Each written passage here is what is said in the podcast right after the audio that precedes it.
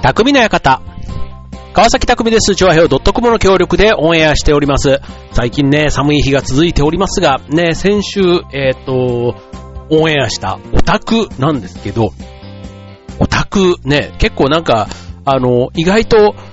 共感していただける方がいてですね、ちょっと個別に感想をもらったりしたんですけど、オタクってね、これあの、まあ、日本語？えっ、と、もともとはなんだろう？えっ、と、おた、家にいるあの宅？ね、自宅の宅。あれがなんか語源なんですかね？なんか、うん。ですけども、もう今なんかあの、世界標準。だから要は日本発信の、えっ、と、共通の、えっ、と、言葉？みたいなんですよね。そう。で、えっ、と、そうそうそうそう。でですね、なんかそういう日本発信の、えー、ああいうのなんて言うんだろう。えっ、と、海外で意味が通じる日本語？例えばあの、カラオケとかね、あの、ばとか、あと寿司とか、ね、あと、何？ラーメンとか、ね、これなんかももうあの世界共通の、ね、えー、世界で通じる日本語。ね、あとは、うんと、かわいいとかね、かわいいとかっていう表、あの、言葉も、こう、共通語？共通言語化してるということなんですね。で、あの、海外でそういう意味では昔は通じなかったけど、そういうふうに最近になって通じるようになってきたこと。昔で言うとね、そういえばあの、1960年代、あの、上を向いて歩こうってはね、あの、坂本九さんの歌が、アメリカではすき焼きっていう名前でね、えー出て、えっ、と、1位を取ったなんていうのもね、結構有名な話け、話ですけども、ね、こういうあの、すき焼きっていうタイトルで、ね、大、大ヒットするということで、まあ、他にもね、こう、海外で意味が通じる日本語って、こう、いろいろこう、あるわけなんですけども、へーっていうね、まあ、あの、通じるだから、別にあの、日本語の表現じゃなくてもいいんですけども、うんと、そのまま共通語としてね、えー使えるっていう意味で、はい。えーじゃあ今日のテーマは、えー世界に通じる日本の言葉、ね、日本、世界に通じる。日本の言葉をテーマにお送りしたいと思います。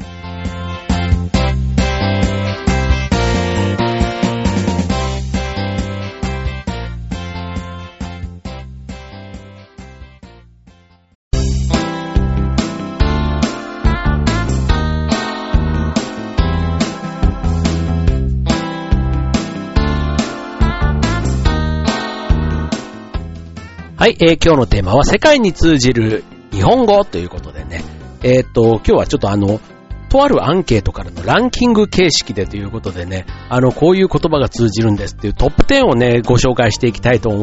思います。はい。まあこれね、あの、えーっと、とある調査ですので、あの、いろんなね、また調査期間がというか変われば、うんと、この言葉自体も変わるかもしれませんけども、ただね、さっき言ったような代表的なね、ラーメンとか寿司とか、あと酒なんていうのもね、こう、アルコール、アルコ、アルコール、アルコールね、アルコールを、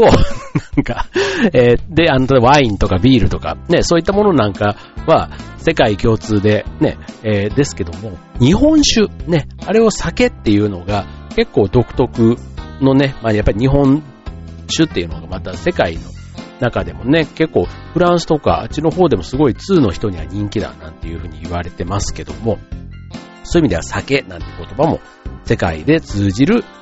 日本語と、ね、海外で意味が通じる日本語、なんか嬉しいようなね、なんか少しこう自分が旅行に行った時とかに少しそういう知ってる単語を言われると親近感が湧くみたいなところあると思いますけども、そんなね、えーらえーと、ランキングでね、まずじゃあ第10位からいきたいと思いますが、はい、えー第10位ね、いきなりね、実は10位というか10位が2つあるから、まあ9位が2つあるということで、はい、じゃあそんな9位ね、2つ、えーあるので、えーまとめて9位を2つご紹介します。えーまず1つ目、え第9位は、セーラームーン。なんか意外ですよね、これ。あの、美少女戦士セーラームーンです。あの、世代的には、今の30ぐらい、30前後の人たちが結構子供の頃にね、幼稚園とかの頃にハマってたような、えー時代のやつです。ね、あの僕も言葉というかね、知ってますし、ね、あの、ね、月に変わってお仕置きよってね、あの言葉はね、あの、アニメを見てなくても有名ですから、で、あの、トレードマークのね、赤いリボンとミニスカートみたいなのはね、結構コスプレの、ね、ああいうイベントとかでもね、すごく出てきたりとか、ね、あとは仮装とかね、それこそハロウィンとかがね、流行り出してからは結構セーラームーンのコスチュームをね、着てる人なんかいたりとかっていうことなんですけども、まあ、日本以外でもね、アニメが放送されたことで、えー、世界でも通じる日本語になったというところですね。まあ、これをね、セーラームーンっていう、まあ、アニメだからね、まあ、ちょっとあの、ドラゴンボールとかああいたのにちょっと近い感じかも。あ、もしかしてドラゴンボールこの後出てきたりするかな？はい。で、続いて、えー、同、同数、えー、第9位ですけども、こちら、改善。うん。こちら、あの、サラリーマンのね、方だったりすると、結構、僕もあの、仕事でね、結構改善っていうワードはね、よく耳にします。で、実は、えー、改善という言葉は、日本企業が海外に進出する、したことで浸透し始めたということなんですね。で、あの企業が例えばね、えー、海外に進出すると、現地の方を、えー、雇用するじゃないですか。そうすると、より良いものにしていこうっていう日本らしい価値観や考え方を英語で表現することができなかったので、そのままの言葉で使われ始めたと。で、ビジネス用語としても知られているということですね。はい。ではでは続いて、えっ、ー、と、あ、しかももう一つまたあったんだ。もう一つ9位ですけども、こちら、カラオケ。カラオケはね、有名ですよね。でも、あの、日本語が、えっ、ー、と、世界に広まった中では、結構前、もう僕がそれこそ20年、25年ぐらい前、カラオケ全盛期の頃からもね、そんな風に言われてましたけども、えっ、と、まあ、カラオケ文化自体がもう世界中に今広まってるということで、ね、カラオケボックスで歌うのではなくて、えー、っと、まあ、海外の場合だとね、こう日本のようにカラオケボックスじゃなくて、ステージのような広い場所で、しかも見知らぬお客さんの前で歌うことが、まあ、スナックみたいな感じですね。はい。ということで、一気にね、えっ、ー、と、9位をたくさん紹介してしまいましたけども、はい。えっ、ー、と、で、続いて、えー、は、またこれもね、ちょっといくつか同票があるので、続いて今、9、うんと、3つ紹介します。続いては、第5位になります。はい、一気に5位になります。はい、えー、もったいない。ね、えっ、ー、と、実はこれね、5位に4つワードがあるんです。今ね、もう9位だけで今3つ紹介したでしょ？で、次、なぜ5位に飛んだかっていうと、実は同じ票数、ね、これあの、とあるアンケートですから、そう、とあるアンケートで、えー、同数5位が4つあるということで、1つ目もったいない。ね、えー、5位の1つ目はもったいない。えー、ノーベル平和賞を受賞したケニア人女性のワンガリ・マータイさんが広めたことでも有名な、ま、もったいない。日本、いい日本語としてね、えー、一気に有名になりましたけども、物を無駄にしない、ね、粗末に扱わない日本ならではの意味が込められていて、世界の共通語になったということですね。はい、続いて第5位の2つ目のワード。先輩。ね。ちょっと意外ですよね。はい。日本は海外と比べて上下関係を意識することが多い。確かにね、あの、こう海外だったら、ね、上の人とかでも結構、スミスとかね、あ、スミスじゃないな、トムとか、ファーストネームだと結構、ね、マイクとか、ね、リンダとか、なんかそういったね、名前で普通に、えっ、ー、と、マイケルとかね、こう、呼ぶですけども、ね、日本だったら当然マイケルさんとかトムさんとか、ね、さん付けをね、上の人にはするじゃないですか。だから、えっ、ー、と、そういう敬語みたいなのが、やっぱりこう、英語とかにはないものは日本語にはあったりして、そう。で、これまた日本語のね、難しいところが、あの、その上下の関係だとか、ね、こう、言葉の作られ方みたいなのも、例えば、日本語って相手の顔色を見て話す言葉なんですね。なんとかだって言うとすごく強いじゃないですか。でも、なんとかだと思うんですよねって言って、こう、後でね、相手の顔色顔色を見て柔らかくすることができる。これ、英語だとそういうことができないんですね。そう。なんていうところは日本語の面白いというか難しいところだっていうふうに世界の方からは言われるそうなんですけども、えっ、と、ちょっと話戻って、えっ、と、第5位の2つ目、先輩は、相手の立場を重んじる日本らしい故障というふうに言えるということなんですね。でも海外では、えー、違った意味でも捉えられていて、えー、っと、日本の恋愛系の漫画では、先輩 SENPAI というワードが、えー、多く出てくるそうなんですね。だから、自分の気持ちに気づいてくれない大好きな人という恋心の意味で定着しているそうなんですね。はい。なんかちょっとね、あ、だから、先輩っていうね、ああいうフレーズが、なんかちょっと、あの、こう、女子高生、女子学生が先輩に告白する時に、先輩って言ってるのが、なんかその、メッセージのように、その先輩っていうその故障ではなくてね、なんかそんな風に捉えられてるっていうことなんですね。えー、面白いですね。はい。じゃあ続いて、はい、じゃあ、えっ、と、続いてはじゃあ、えっ、と、第5位の3つ目の、えーはえー、言葉は、ドラえもんです。では、続きは次のコーナーで。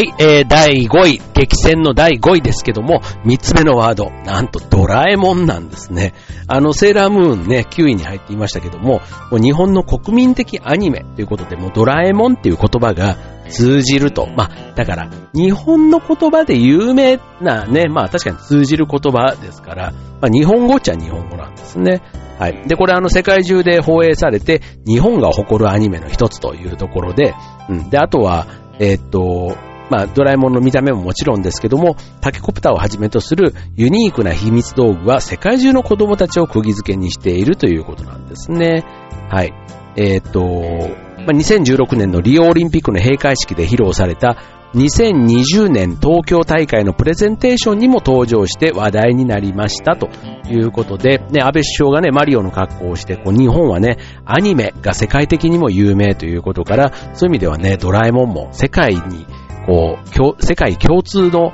キャラクターというふうに言えるというところですね。はい。で、続いて、第5位。えー、ね、え第5位は4つありましたので、これで一気にね、えー、っと、だいぶ、だいぶ片付きました。片付いたやつで変ですけど。はい。で、え、っと、少し、うん、少しっていう言葉。日常会話でよく使われる少しね、これあの、a little なんていうことでね、こう、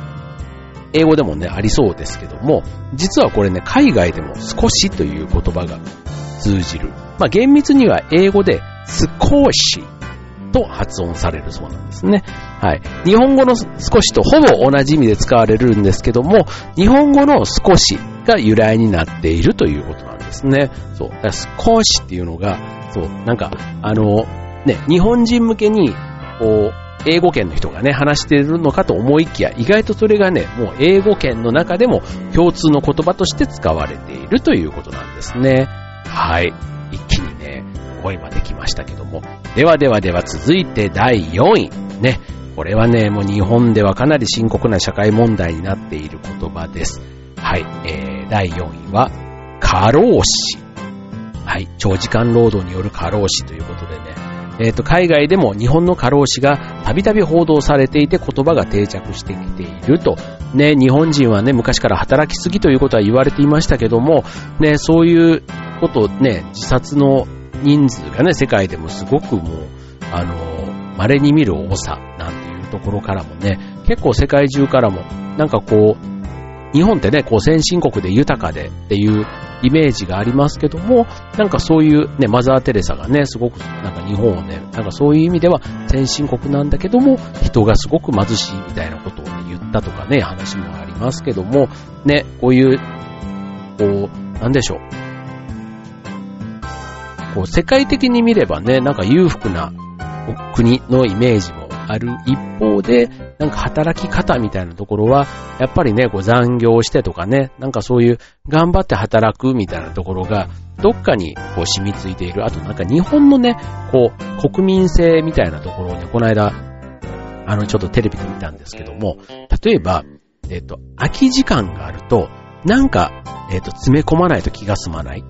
要はあの、ながら、なんとかみたいなことをしたがる国民性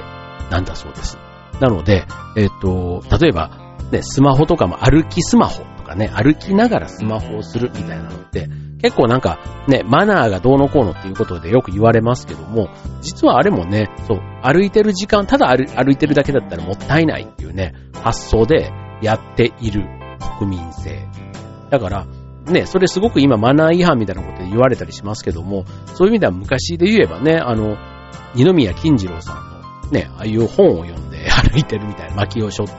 なんかあれはすごく勤勉というか、ね、えー、勉強し、仕事をしながら勉強してるっていうことでね、すごくあの、勤勉の象徴みたいな感じで、こう学校にもね、銅像が飾られてなんていうのが、それこそ何十年か前ありましたけども、まあそれと考えたら、何々しながらするっていうのは、もしかしたら日本人のね、結構特徴的なものなのかもしれませんけども、まあそういうね、働きすぎっていうことが世界から見ると稀な文化、まあ文化じゃないな、えっ、ー、と、稀な実態ということから、ハローシという言葉が有名になっているということですね。まあ、あんまり海外の人にね、知られたくない、ちょっと日本の闇というか暗い部分というふうに言えるところなのでね。はい。では、続いて、えー、いよいよトップ3ご紹介していきます。はい。えー、第3位。ちょっと意外な、えー、言葉です。えー、第3位は、変態。はい、なんと変態がランクインしました。で、こんな言葉がね、世界に広まっているって考えたら、すごいですよね。これが日本語として広まっているんですよ。あの、まあ、もちろんね、あの、変態を意味する言葉っていうのはそれぞれの国であるわけですけども、日本語の変態っていうのは、いわゆるやっぱりね、アニメが発信源になってるみたいですね。だから、エッチなものを指す、ね、えー、変態ということで、まあ、日本人の中でもね、日本製のエッチなアニメや漫画などを意味するということを、まあ、知らない人が多いとまあ、でも、だからその変態っていう言葉が、あの、ちょっと日本人の変態とね、若干またこれも、あの、多分その、漫画から出てくる、この変態とかっていうね、よくそれでドーンってこう、パンチ食らってるみたいなところが、ちょっとあの、いたずらな感じというか面白い感じというのかな。うん。なんかそういう風な感じで海外では受け止められてるということですね。はい。ただ、あの、意味としては、そういう、言えば伝わるというところ。はい。続いて、えー、っと、第2位は、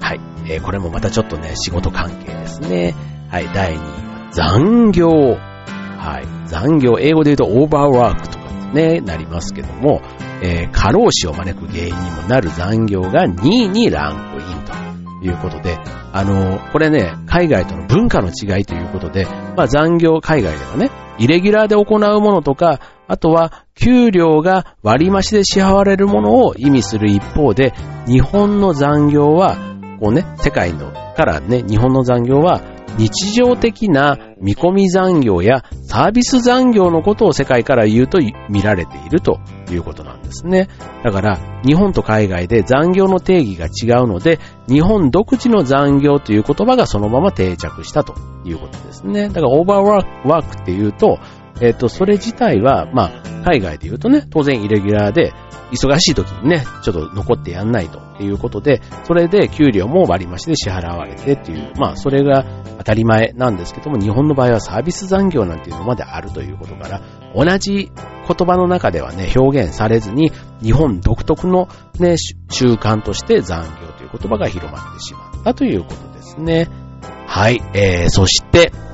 はえ、はえあるじゃないな。えっ、ー、と、日本の言葉で、えー、海外でも通じるね、えー、日本語ですけども、えー、今回1位に選ばれたのは、これもまたちょっとね、あの世界から見るとちょっと異質というか、ね、そういう意味で言葉が海外で定着したと言われるものですけども、え第1位は、引きこもり。ね。引きこもりという言葉が実は世界で通じるんですね。これあの、ね、最近だと世界の国でもなんかあの、いるっていうふうに聞きますね。だから、そういうふうに引きこもってしまう人の言葉が今までなかったけども、日本語のこの引きこもりっていうのが一番しっくりくるっていうことから、この言葉が世界に広まったというふうに言われています。あの、長期間、ね、部屋に閉じこもって、社会と隔絶した人みたいなところを引きこもりというふうに言われますけども、今日本には300万人以上の引きこもりがいるということ自体が、まあ、海外からはね、すごくこう、珍しい状況、ね、えー、ということで、まあ、日本のようにね、世界から見たら小さな国にそんなに多くに引きこもりがいるのかということで、えー、一気にメジャーになったというとなので、はい。まあそんなね、えっ、と、いろんな、こう、日本語、ね、世界でも伝わっていってますけども、これね、えっ、と、まあ、言葉としてね、なんかこう、こっちも、こう、海外の言葉で、まあ、日本で定着して、まあ、要は外来語というかね、元々の、あの、ルーツが海外にあったりすると、なんかそういうのって意外とね、えー、言葉の語源から、おーってなんかこう、共通の話題になることもなくもないと思うんですけど、で、今日ご紹介したようなものだと、本当にあの、外国の方がね、まあ片言でも、なんかそういう日本語としてなんか言われると、おーおーおーおーなんてすぐ反応してしまうようなね、そんなドラえもんとか言われたら、おドラえもん知ってるんだ、ドラえもん好きなの、ジャパニーズの、ね、えー、大人気の有名な、ね、アニメだよ、みたいな話になったりするので、まあそういう意味ではね、なんかこう日本のね、文化の中で今ね、やっぱりアニメと、あとはなんだ、観光地とかでね、京都とかね、北海道とか結構あの、僕もあ英会話の先生がフィリピンの先生だったりするんですけど、そう、やっぱりね、アニメ、映画、あとドラマ、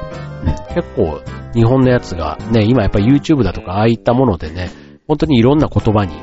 と、字幕がついて配信されてるみたいで、そう、だからそういうのをね、あの、知ってるよ、見てるよ、とかつって。で、結構昔のね、ドラマとかも、そういう風にして、あの、配信されてるらしいので、はい、なんか、面白いなって、あの、思いますけども。はい。ということで、えっ、と、海外でも通じる日本語ということで、今日はトップ10。ね、ちょっとね、9位と5位がすごく大混戦でしたけども、えっ、と、ご紹介しました。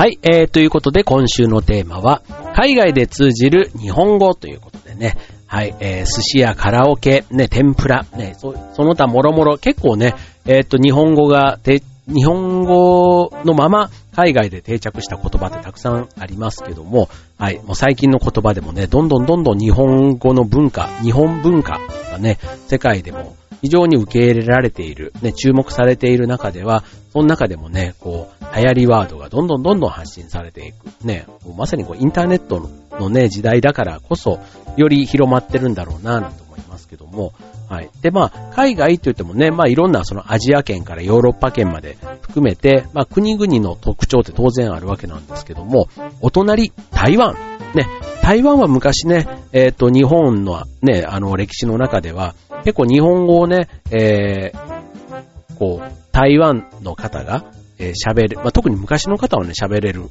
えっ、ー、と、僕も昔旅行に行った時にね、結構日本語がね、ほんとそのまま普通の会話として、道案内だとか、しかも新日の国だったりするので、非常によくしてもらった、楽しかったなっていう思い出がたくさんあるんですけども、あの、そういう、もともとね、日本語が堪能な国だったりすると、さらにね、えっ、ー、と、日本語の、なんちゅうの、えっ、と、もともとのその日本語が喋れるだけじゃなくて、日本語として、えっ、と、定着している、例えば頑張れとか、ね、あと大丈夫とか、なんかそういった日本語がそのまま、あの、台湾の中でも通じるということなんですね。はい。で、あとは例えばあの、頭が硬い人みたいなね、みたいなのは頭がコンクリ、コンクリート、ね、頭がコンクリみたいなね、そんな頭コンクリ、そういう言葉すら、あの、あの、台湾では通じるということなんですね。はい。まあ、そういうとこまでね、こう、まあ比較的ね、アジアの中でも中国、中国圏はね、まあ漢字がね、日本語ともかなり似てたりするので、あの、お、なんとなく読み方はね、ちょっとできなかったとしても、漢字を見るとなんとなく意味が通じるところがあるなって、あの、最近こう電車のね、あの表示なんかも、こう日本語、英語、で、あと中国語、韓国語みたいなのがね、結構電車の表示なんかも多かったりして、そう、韓国語、ハングル文字は全然わかんないですけど、中国語はね、結構あの、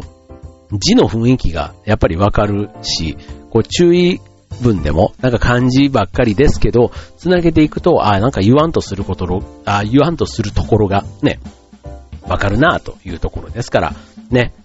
まあ、ますますね、今こう、日本にはね、海外からたくさんのこう観光客、ね、ビジネスも含めてですが来てたりしますので、まあなんかね、こう、日本のことをね、まあ知ってもらうっていうのはもちろんですけども、なんか我々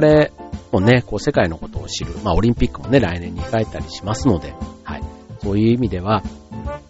なんかいい日本語をね、まあちょっと今日はね、意外とちょっとネガティブなワードがね、えー、3つ4つ、特に仕事、ね、あの、会社系のやつとかね、まあ、引きこもりもそうだし、残業もそうだし、ね、過労死なんかもそうで、ね、まあ、日本のね、でも新聞の中ではね、結構、やっぱり社会面とかにはバーンとこう出てきたりするようなワードが、そのまま世界にもね、広まっている。日本独特のね、えー、ところ。日本にいるとね、結構当たり前というか、周りにのね、中では当たり前すぎてそんなに違和感がないんですが、やっぱり世界の中から見れば、ちょっと変わってるというようなところなんかが、世界でも定着してしまってるというとこなんですね。はい。ということで、えっ、ー、と、今週は、世界で通じる日本語ということでお送りしました。では、今週の匠の館はここまで。バイバーイ。